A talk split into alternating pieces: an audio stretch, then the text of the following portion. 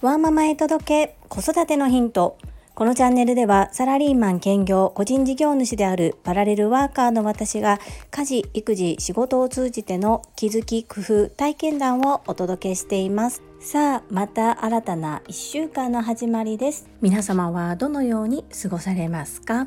今日は10回に一度の雑談会の日です。昨日46回目の誕生日だった私。この46歳という1年間をどのように過ごしたいのかという抱負となりたい自分についてお話をしてみたいと思います。最後までお付き合いよろしくお願いいたします。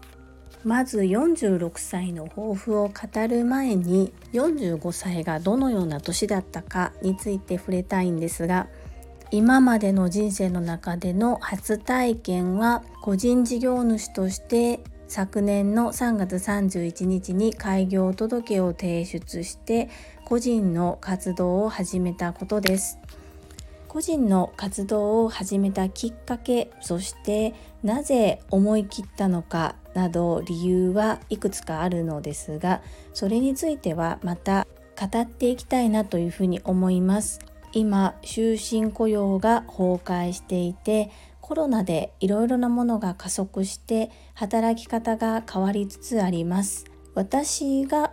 個人で活動しようと思ったこととコロナは関係ありませんがもし私の経験そして考えたことがこれから何か新しく第一歩を始めようと思う方に役に立てるのであればと思い今後も自分の活動そして自分がやってきたことを残していきたいなというふうに思っております。開業届を提出する前にも自分でやってみたいなやりたいなと思うことを少しずつやっていました。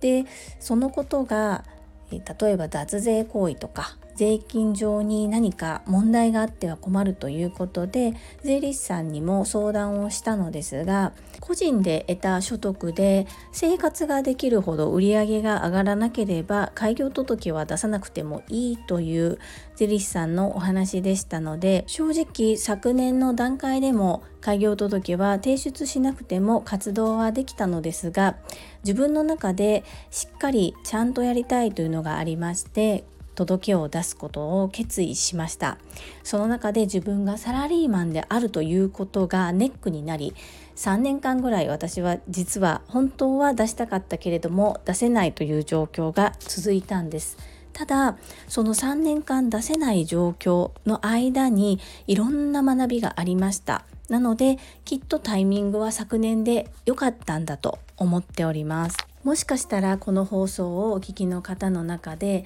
どうしてサラリーマンでお仕事をしているのでその中で極めようという努力をしないのかというふうに見られている場合があるかもしれません。私の働いている会社では正社員の中でも職種が2つに分かれます。総合職と執務という2つに分かれるんですけれども私は後者執務なんですが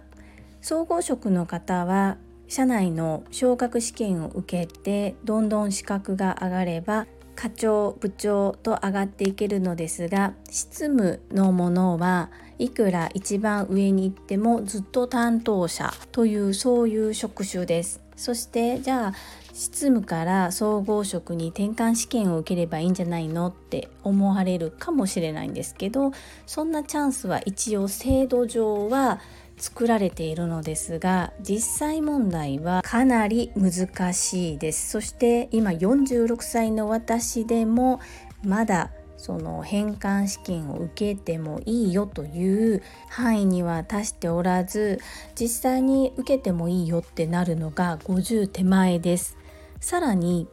受けるにも受けることはできますがいろいろと条件がありましてなかなか合格することができないそんな風な制度になっています。要するに制度としては存在しているのですが会社としては一応そういう枠は表上設けているけれどもあまり受からす気はないようなそんな試験です。さらに私は営業職ではなくて事務職ですのでサラリーマン26年目ですがほぼお給料は26年間固定。そしてこの4月に新入社員で入ってきた総合職の方よりもお給料が安いその中で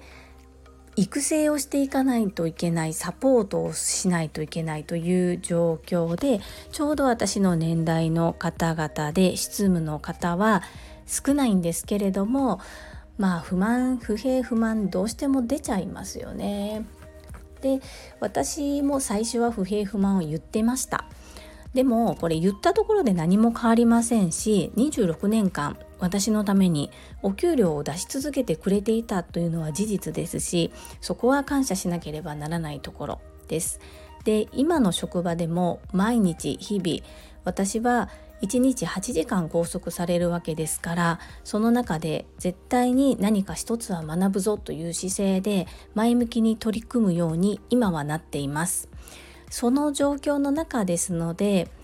サラリーマンをバカにするとかそして今まで働いてきていた自分を否定するのではなくその経験を生かしてトップダウン上からの指示命令で動くのではなく自分が舵を切って何かできる個人事業主その分責任も重いんですがこの1年本当にいい経験をさせていただいたなというふうに思います。そして1年間個人の活動をやってきて私が一番痛感していること。それはサラリーマンでお仕事している会社への感謝心です。ああ私は会社に守られて仕事をしてきていたんだなということを痛感しました。自分でやる全て自分で決断しなければならず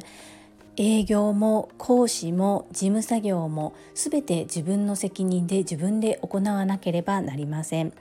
そしてこの経験を踏んだことで自分の事業のいろいろな経験プラスサラリーマンとしてお仕事している方でもその経験が役に立っていますので相互にプラスに働いていると実感しています。そんなこんなで46歳の抱負。目標を2つ掲げました。1つ目は体力をつけるために継続的に運動をするということ。2つ目は個人としての活動の売り上げを昨年の3倍にするということです。目先の利益にとらわれずお客様に感謝していただけることを目標としつつもあえて数字として自分に見える化しておきたいと思ったのでこのような目標としました。パラレルワーカー皆様の参考になれば幸いです。本日も最後までお付き合いくださりありがとうございました。最後に一つお知らせをさせてください。タレントの美容研究家忍者みやゆうさんの公式 YouTube チャンネルにて私の主催するお料理教室ジェリービーンズキッチンのオンラインレッスンの模様が公開されております。動画は約10分程度でオンラインレッスンの模様、事業紹介、自己紹介がご覧いただける内容となっております。概要欄にリンクを貼っておきますので、ぜひご覧くださいませ。それではまた明日お会いしましょう。ママの笑顔サポータージュリーでした。